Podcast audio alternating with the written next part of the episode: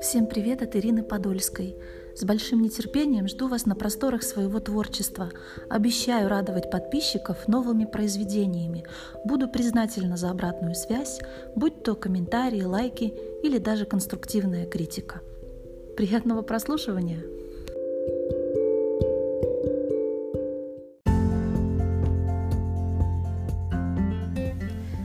Мой Иисус приходит в тихом ветре, Его присутствие в молитве от души, Мой Бог со мной и в милостыне щедрой, И в слове, обличающем во лжи. Мой Иисус прощает слабых духом, Когда сердца раскаяния полны.